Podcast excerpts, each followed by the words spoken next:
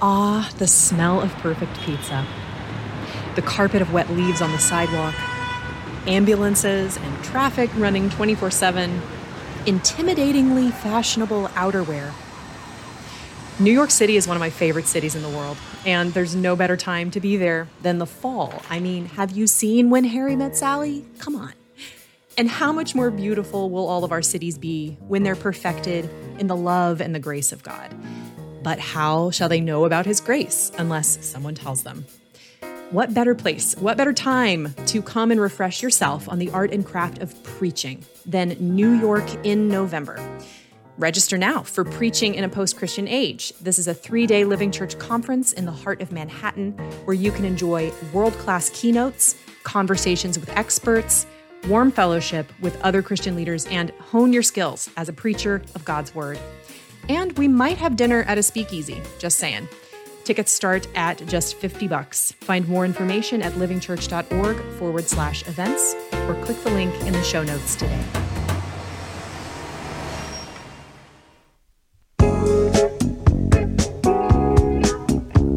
That smooth Christian jazz you're hearing means you've tuned in to Same Old Song, the lectionary podcast of Mockingbird Ministries. I'm your co host, Aaron Zimmerman. I'll be joined by Jacob Smith as each week we break down the lectionary readings for the upcoming Sunday to give you something to think about, and if you're a preacher, to give you something to preach about, and no matter who you are, to give you a connection to the never changing message of God's grace for actual people like you unzip that monogrammed faux leather Bible carrying case and cover, pull up a chair, and let's dig in.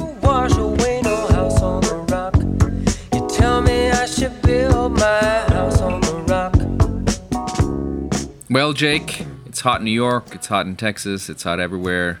Maybe for our listeners in Manitoba, you're doing okay, you're staying cool. But uh, but the rest of us, we're sweating. But thanks be to God, that as we record. While it's hot as outside, the gospel's even yeah. hotter. Yeah, I want. I think we've talked about this before, but you you have to turn off your air conditioning um, because to record. To record, yeah. mm-hmm. uh, that's actually that's prohibited by the state constitution of Texas. So uh, I'm cool and collected. Well, it's because you guys probably have central cooling, right? Yes, but in your beautiful, so, charming old building Nope. We have them hang out our windows and then they like drip on people as you walk by the sidewalk. And uh, so, and they're really loud. Um, yeah, but anyway, enough about ACs. It is, it's hot out there, but the gospel, as you were about to say, is much hotter. um, but also, it will cool your um, your your burning sinful heart with the with the refreshing mm. grace of God. Uh, Lord knows I need it. Yeah. Lord knows I need it. It's easy, you know. It's easy to talk about but uh, you know to walk through it and sometimes this year for a minister this time of year as we're kicking off programs and people are coming back and the demands are on your uh, the demands you watch your calendar filling up you're just like oh my gosh. Yeah and, what a lot Jesus of our listeners don't know is jake has a real DraftKings problem. He is just totally maxing out. He's he's betting on a lot of european volleyball um, mm. right? Mm. i mean i just i feel like getting it getting the getting it out into the light you know I just been really frustrated with Croatia. They were supposed to go the whole way, and so and they didn't. yep, and now the credit card bill is coming due. So yeah, Bosnia Herzegovina. Who would have thought? I know. So, Kid's gonna be eating a little cereal out of a bag for dinner. Have you ever noticed that? Like Eastern Europeans are really into peculiar sports. Well, I'm not. I'm not going to judge. I don't know. Maybe they think the same about no. us. What's up with our yeah, American that's true. football? Did you know? Oh, so I got a funny story for everybody. So, um, my daughter is uh, this. Listeners, you can hit the advance by 30 seconds at this point yeah. if you'd like to. No, this is really funny though. But my daughter is doing a semester abroad, and uh, anyway, uh, we were at our friend's house, and they have a, a, daughter who's like nine and just says whatever comes to her mind. And the mother of our the mother the, our friend the the mother said, you know, to Sophia, so what are you uh, most afraid of? And uh, and she goes, well, I'm really worried that my roommate might be weird. And the little girl goes to my daughter, Well, what if you're the weird one? Yeah. It's all anyway, subjective. So, It is really, but uh, not the gospel. The gospel is objective, it's outside of you, and it declares that because of Jesus, you are the righteousness of God. Now, we come to uh, our Old Testament reading, Jonah chapter 3, verses 10, 4 through 11, and then our epistle reading is Philippians chapter 21, uh, Philippians chapter 1, verses 21 to 30, and then our gospel reading, Matthew chapter 20, verses 1 through 16. And um, so we're uh, faced here with a wonderful, wonderful uh, picture of Jonah. Yeah. And so and uh, God's grace, but uh, I guess the human condition and uh, its reaction when it's really when it really encounters God's grace. Yeah, and I'll go ahead and give away the punchline at the beginning, just Give it like away. just like Jake, how you told that story right now. You were you told us it was funny before you told us the story. You're like, hold on, this is gonna be funny. It was funny to me. Yeah. See, it's No, it was- it the was gospel's funny. objective. Uh, yeah, the gospel is objective, and the thing that is the punchline of these readings for um, Sunday, September twenty fourth, primarily the Jonah reading. Again, we're in track two, and the um, reading from Matthew's gospel at the end, the parable um, of these vineyard workers that get, get paid the same amount no matter what time they start working. Like it's all about the unfairness of God, the grace of God, which you could also say the unfairness of God, because grace means you get stuff you don't deserve, and it means the winners of the world. Yes, they get prizes and the love of God, but so do the losers of the world. It's super unfair. It's like everybody gets the golden buzzer, and it's like, well, that's not how it's supposed to work. And so you see this clearly in the Jonah reading you see it in the Matthew reading, um, and uh, um, so I think that's that's that's kind of where we where we begin. And actually, you can kind of get to some of it in the Exodus reading if you're a track one person, like God is giving manna and stuff, and all the and the the, the quails and stuff for for the people that are kind of you know they just complain. So everybody gets grace not because they deserve it but because god is loving. Um, and but jonah doesn't like it. And we don't like it. We like it for ourselves but we don't really like it for other people. So this jonah reading is coming out of the clear blue sky for your congregations um, because it's not like we read jonah last week or we'll read it next week. It's just this one thing kind of dropped in. So if you do it you will maybe need to explain a little bit of the thing. Everybody knows about jonah and the quote unquote whale. It's a big fish is what the text says. But they don't often know the whole background of it that in this really Not to be confused with Reel Big Fish, yeah, the great mm, ska great band. Christian ska band, or was it was it a Christian ska band? I don't know that they were, but Just anyway, they were, band. you know, Right but up anyway, there with couldn't the- help it. uh, the Mighty Mighty Bosstones, Skank and Pickle. Anyways, so Jonah, in the beginning, he's told to go minister and preach essentially a call to repent to the pagan city of Nineveh. He doesn't want to do it, so he gets on that boat, runs away, and while he is running away, the storm comes. He knows it's because of his disobedience, so he tells the sailors, "Throw me overboard."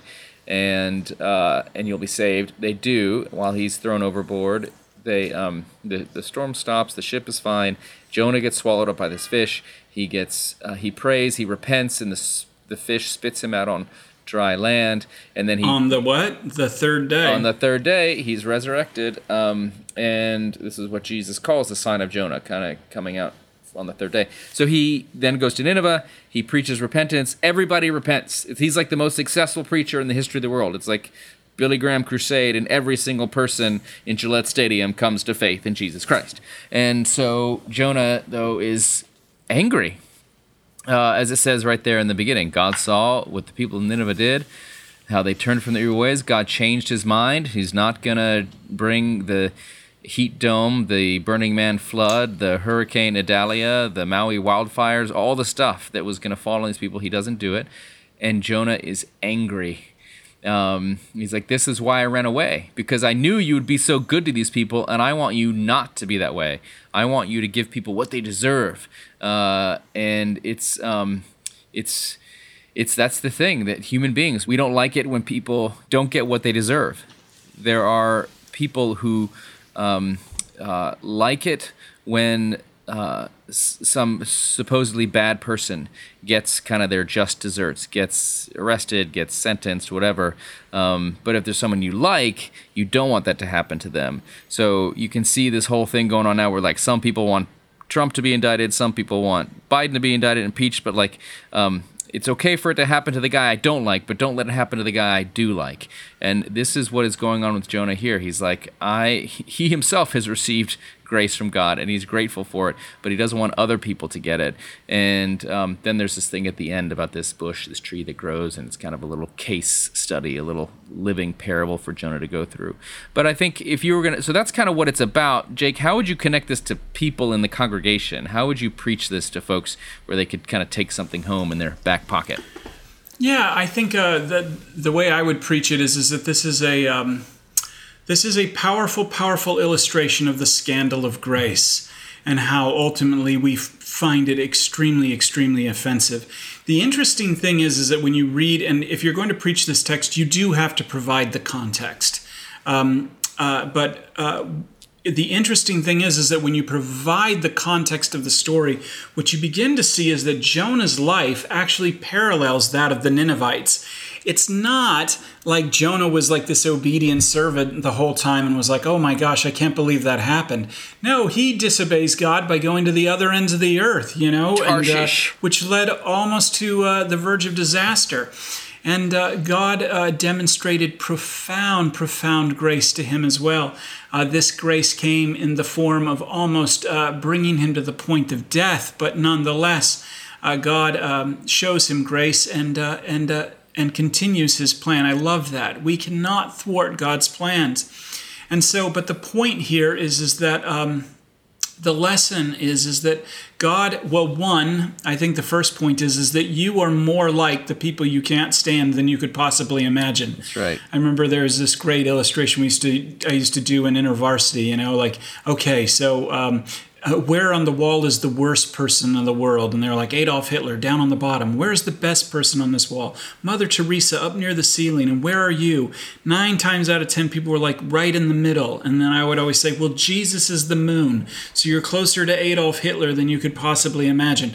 But the point here is, is that the point here is, is that, yeah, we are all sinners and that we are all closer to the people that we cannot stand. You, uh, blue, progressive, amazing, you know, voting always true and right Democrat, are more close close to the Trump guy than you could possibly imagine, and vice versa. You, Trump guy who thinks that the world's coming to an end because of Biden, you're closer to a Bidenite than you could possibly imagine.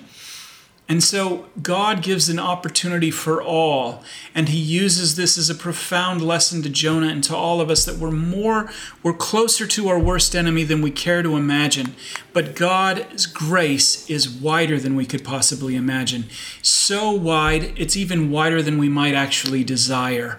It's so wide, it actually might be an offense because we live in a dynamic of some must be punished, some should go to hell, you know, and God doesn't care about certain people, but He definitely cares about me and all my friends. And so the, I think the lesson here is to recognize that we're all closer to our enemy than we could possibly imagine. And the good news of the gospel is it's for you. And the other thing, too, that this passage uh, really tries to get at is I think the self absorption of the human heart. Uh, and mm. I hmm. think there are so many people that are like, I'm a good person. Um, but it's like, well, are you like are because I think most of us are good people as long as the air conditioning works, there's money in the bank account. Um, yeah, you know, just we're we're comfortable. There's food in our bellies. Um, you don't really know who you are until you're stressed with losing things and being mm. physically uncomfortable. And so I think the, the, you know Jonah here at the end, he's complaining that God was merciful to the Ninevites God causes this little bush to grow up and give him shade, and it's nice. And then the next day, God sends this worm to eat the bush, and the bush dies. And so now he's getting scorched by the sun and dried out by the wind and all that. And so his physical comfort has now gone away, and uh, he's really angry about it. And God says, Look, you care more about whether this bush grows to give you shade or not compared to. Um, the fact that I just saved a city of like 100,000 people. You don't care about that? Like, you should be rejoicing that I showed mercy on these people. Really, all you care about is yourself. Um, that, mm. He says, that great seat in which there are 120,000 persons and also many animals. Like, it's so funny. He includes the, the critters in there, too. Like, God cares about them, too. Isn't that powerful, though? That, like, I mean, God is uh, more concerned and His grace is oftentimes demonstrated in our frustration. We're so blind that we can't see the, the grace. And, uh, you know, and if you're preaching to the Ninevites in the room, the word for them is, man, God's grace is going to come to you from a place you'd least expect it to, like a Mm. random Jewish prophet who's really bitter and doesn't like you at all. So God's grace is coming at all sorts of places. Um, and it is, uh, and God is interested more in your salvation than in what you think is right and your comfort. Well, moving on to the unfairness of God, uh, St. Paul in the Philippians is dealing with the reality of suffering and the reality of death for the Christian, which many Christians think, oh, I shouldn't ever suffer. I shouldn't ever be in pain. What? Why? I don't have victory all the time. I'm not living my best life now. Um, and Paul's perspective is really different. And by the way, if you want to, this is the beginning of a series uh, of Sundays where you will have Philippians as the epistle text. So if you'd like to start a little series, uh, it'll be going all the way through uh, October 15th, except for, uh, yeah, uh, one break on the 9th. Uh, where you're in um, Second Corinthians, just for the fun of it. So, uh, in this passage, Paul is saying that uh, living is Christ and dying is gain, and he, you know, he wants to go be with Christ, uh, but but he also knows that um, part of him wants to stay and be with the Philippians. So he's he's in this um, mentally torn state, but he. Um, he kind of gives up what he wants, which is to go be with Christ. He's somebody who's in prison. He's um, uh, maybe not well physically. And he's saying, but I want to stay with you so that I can help you out as opposed to uh, departing and being with Christ. Um, the other thing here is um, talking about, as I said, suffering. Um, he said, um, God has granted you the privilege not only of believing in Christ, but of suffering for Him as well. And I don't know anything that's so counter to how um, people in the church, especially in the American church, sort of think about think about life. And I think sometimes people think the grace of God only looks like everything going great. Um, uh, the grace of God sometimes manifests itself in our lives um, when we are challenged and suffering, and um, and I think that's that's the you know we are Easter Sunday people, but we're also Good Friday people and Holy Saturday, that in between time. So so Paul is very much rooted in that, and I think um, he he's not even talking about questions of fairness or unfairness. He's just saying like God is at work in all these things, and uh, we are to um, do what He says, which is to stand firm in one spirit in the gospel. Hmm. That's absolutely right. Nothing to say. All right, good. Well, Yeah, move- no, yeah. but this is good. I mean, you know, I've, there's a great lesson in this that actually my silence is teaching. Um, no, it's like, hey, preacher, listen. Uh, some of you only have ten minutes worth of stuff to say, and you can say it in ten minutes. The problem is, is that when a preacher has ten minutes worth of stuff to say, and they say it in thirty, and so um, anyway, I mean, you've said it. It's really good. I mean, uh, to, to, to, to die in Christ, to, to living is Christ and dying is gain. I mean that is that is what the Christian faith is all about. And this wasn't written, um, you know, Saint Paul lacing up at a basketball game. Uh, this is written from a prison, and uh, you know, and Paul is in shackles in this moment, and. And of course, he'd rather die. I mean, you know, Roman prison was a was a terrible, terrible place to be. Um, but he recognizes once again there's an there's this constant theme that's running through. Um, God is more interested in delivering grace and uh, demonstrating His goodness than necessarily always our comfort. And uh, good Lord, I would love to be comfortable all the time. I mean, who wouldn't? Um, you know, anybody who's like, you know, I talk to couples all the time. And they're, I was like, well, what do you love about this couple? And they're like, well, they really, really challenges me. And I'm like, that is nonsense. Nobody wants to be challenged all the time. Yeah. You know, uh, what I need is some comfort. And uh, but what Paul is saying here is that God's grace, oftentimes in our life, manifests itself through the uncomfortable and through difficult situations. And so, as you're going through these difficult situations, this isn't a sign of God's absence, but oftentimes this can be a sign of God's presence in your life as his nearness working through you is conforming you into the image of his son Jesus. And the way that manifests itself in this age is through the cross. So I think in here what we see is a real honesty from St. Paul, um, but uh, a real honesty, but uh, really the power of God working. Uh, uh, in the midst of real struggle. And so, struggle is not a sign of God's absence, but struggle is a sign of God's formation. And when you keep that in mind, the cross is the center thing. I think that becomes the protecting agent from us becoming bitter. Mm. Yeah, I mean, because otherwise you'll be like Jonah, like, oh, my little tree dried away mm. and life is hard. Um, I think you can lament, and I mean, the Bible's yeah. full of lament, and Ooh. even Jonah, he's lamenting, and God responds to him. So I think that is a form of prayer for sure. But um, realizing that, um, I don't, I mean, gosh, you know, it seems like most people, the way God becomes really real to them in their life is through a struggle, is through a difficult time. Mm-hmm. So, well, speaking of struggling, the vineyard in Matthew chapter 20 this landowner. I mean, can I just go back? Absolutely. That is exactly what Paul says that here. And this is God's doing. Yeah. You know what I mean? Oh, the worst piece of information you could give is this wasn't God's fault. No, this is God's doing. And uh, He has graciously granted you the privilege not only of believing in Christ uh, but of suffering for him as well. So, you know, I think that's something we forget in American Christianity.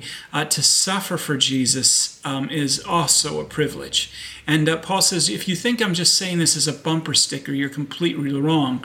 Uh, but um, you're, uh, you know, I'm in it too. And so, uh, and that's the truth. And by the way, suffering for Christ here is not.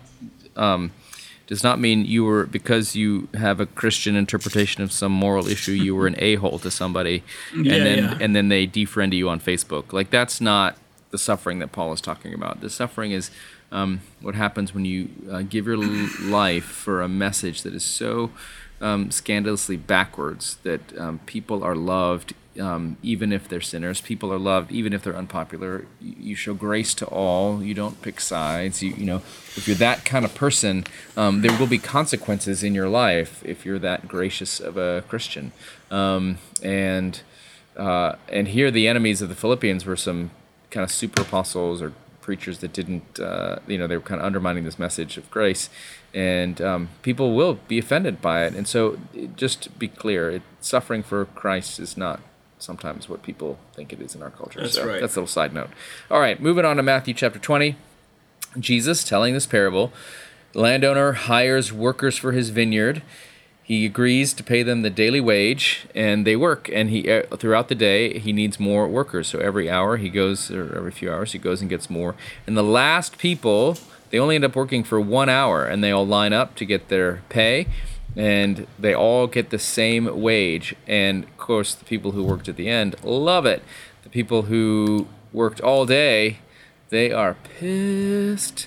And Jesus is saying, This is what God is like. God is forgiving. God is gracious. God is extravagantly generous um, to people, in that salvation is not a matter of how hard you've worked for God, how on fire for Jesus you are. Salvation is God's grace to you. Yeah, I love how pastoral he is to um, the people who want fairness. And um, he says, you know, he goes, uh, uh, I did you no wrong. We agreed to a denarius. Take what belongs to you. Am I not allowed to do what I choose with what belongs to me? Or, as the Greek puts it, are you shooting me an evil eye because I'm so generous? Hmm. And, uh, you know, and that's I mean, you know, it is literally, uh, he's like, what are you talking about? We've agreed to this from the beginning. Yeah, so it's sort of like the Flannery O'Connor story where um, it shows all the, you know, rejects of the world dancing and going into heaven ahead of all the righteous people, which is what Jesus says is going to happen. The last shall be first. Um, we think that's some deep Zen koan from Jesus or something, but really he's saying like the people that you think are lazy, no good, good for nothing, deadbeats, mooches off society, immoral, whatever, whoever is in that category for you, they're getting into heaven before you because it's a matter of grace and all your good deeds and your fancy resume and your church attendance means diddly squat in the eyes of God, and we hate that. So, and um, I tell you, as a pastor, I'm deeply offended. I know. I want people to come to church and give lots of money and all that, and you sort of need to, but uh, but it doesn't change your salvation at all. Uh, I yeah. think you know the. Uh, you see this attitude come out. I feel like we've talked about this before, and uh, the we've already made some political references on this podcast today, and so I mean to the ten listeners who are still with us, mm-hmm. one of the things we've talked about before is like the indignation around the whole student debt thing. And um, I'm not arguing one policy approach versus another yeah, on right. that, but I did think it was interesting that there are many Christian people that are deeply opposed to the idea of forgiving debt. Um, and I, I just find that ironic because you have this story in Matthew 20 where God um, doesn't seem to care about fairness.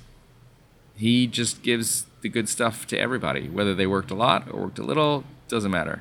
Um, he's like, go ahead, mooch off me. It's fine. Because yeah. that's what grace is about. Yeah, that's absolutely right. I think um, I think it's important to note too that grace is not some sort of like everyone's getting a trophy sort of thing. You know, that's not like I think one thing this parable makes clear is like it's not about everyone getting a trophy. Uh, what grace says is those who've lost and don't deserve a thing, like the Ninevites, mm. uh, like the dude who worked for 10 minutes, those who didn't even actually show up to work in the vineyard at all, and have nothing left to cling to but this unfair promise of the gospel. Uh, you know that um, that's what this is about, and uh, um, and we believe this. Thank God that God isn't fair. The good news of the gospel this week is that God is not fair. Uh, and thank God he's not, because, um, and you can drive home the gospel this way while we were yet sinners, Christ died for us. God actually justifies the ungodly. This is he doesn't justify the basically good folks getting better. He justifies the ungodly. And as a matter of fact, before you even considered going to his vineyard to work, our Lord had already given us a denarius of salvation mm-hmm. in our pockets.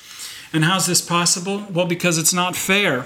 Jesus labored for the 12 hours under the heat of the law's sun, and at the end of the day, he put the denarius he earned into our account. And while it's not fair, it is good news. And uh, this, my friends, is what we call the gospel, the same old song, the gift of eternal life given and received, not a wage earned. Um, yeah, that's beautiful, Jake. And I think you know one thing that is so interesting about the way Jesus tells the story. He's such a good student of what human beings are like. He he sees mm-hmm. what people like, and you see that how he talks about the the workers who have been there all day. They line up to get their paycheck at the end of the day, and it says. Um, now, when the first came, they thought they would receive more. So they've already been watching other mm. people and keeping a running tally in their head of what they deserve. So if you're someone whose approach to life is performance based, law based, earning based, you can't help but compare yourself to other people and feel sort of puffed up and important when you think you're doing better than others. Um, and uh, when they say to the landowner, These last worked only one hour, you've made them equal to us who've borne the burden of the day. That's the classic thing that someone says who's keeping score. And so just right. note that if you're under a law based approach to life, it makes you always uh, someone who's into comparison. And uh, that is the thief of joy. And it, it's just it that's why jesus says worry a lot less about the speck in your brother or sister's eye but much more about the plank in your own. Um, someone who is brought near to christ should hear the invitation to be a lot less worried about other people and more worried about kind of um, you know you can't answer for other people. You got to worry about yourself. And really what you need to hear is that god has given you um, what you don't deserve. He's given you salvation. He's giving you um, eternal life. Um, and uh, don't worry about the other people. Don't compare. Amen. just look at yourself and uh, and look at god and really don't even look at yourself that much just look at god that's the important thing here so uh, mm. I think there's a lot there that you can say to help people realize how we do this in society. So I hope I hope this helps you preachers as we uh, land this plane on the um, readings for Sunday, the 24th of September. Um, apparently, there's some conspiracy theories about what's going to happen on the 23rd of September. So I don't know anything about that. I heard a friend talking about it today. Uh, so whoever knows. But as long as we're here for church on September 24th, these are the readings, and make sure people know that the gospel is not fair, but it is good. Amen. Somebody's looking, somebody cares,